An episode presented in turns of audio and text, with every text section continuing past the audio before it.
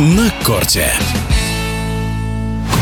Меньше 10 дней остается до начала последнего в этом сезоне турнира «Большого шлема» открытого чемпионата США US Open. Эксперты уже выделяют явных фаворитов, и российским болельщикам, конечно, хотелось бы видеть среди них и нашего теннисиста Андрея Рублева. Однако в американской серии он выступает пока неубедительно. Об этом говорит три поражения чем причина неудач, есть ли вероятность, что это временные трудности, и кто является претендентом на победу в турнире, расскажет советская теннисистка, спортивный журналист и комментатор Анна Дмитриева. Но я бы предпочла несколько вариантов. Ну, первый и основной. Очень многие игроки используют эти предварительные турниры для подготовки к главному к US Open. Вполне возможно, что нацелен на этот турнир и Андрей.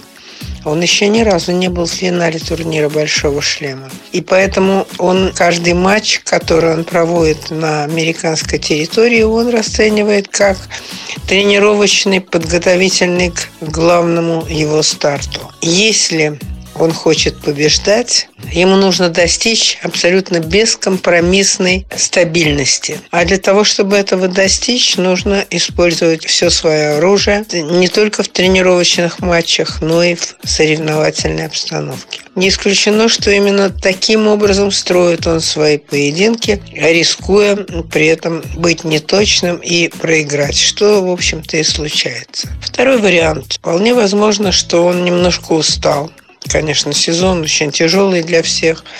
Для наших особенно сложный, к ним особое внимание. И третий вариант, он молод, ему 25, и ничто человеческое в этом возрасте даже супер игрокам, теннисистам не чуждо. Кто является основным претендентом на победу у мужчин? Я бы выделила э, трех фаворитов мужского турнира.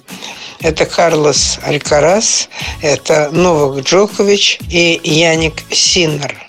Эти три теннисиста производят очень основательное впечатление своей игрой. Но есть, конечно, и те, кто могут претендовать, если не на отдельные победы, то, может быть, даже и на борьбу за первенство. Это еще три теннисиста, с моей точки зрения, у которых есть шансы только при условии, если они достигнут пика своих возможностей и своей формы. Среди них Данила Медведев. Мне кажется, что он готовится специально и тщательно к US Open. Это его любимый турнир, это единственный пока турнир Большого шлема, который он выиграл. Э, это Стефанос Циципас. Он дважды был в финалах турниров Большого шлема, но еще пока ни разу не побеждал. Но и э, Вольфганг Руне, датский теннисист, совсем еще э, молодой,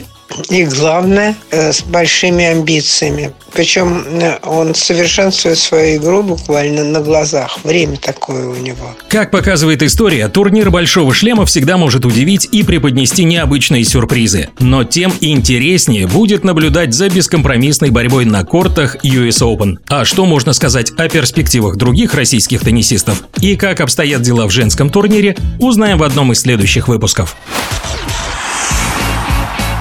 На корте.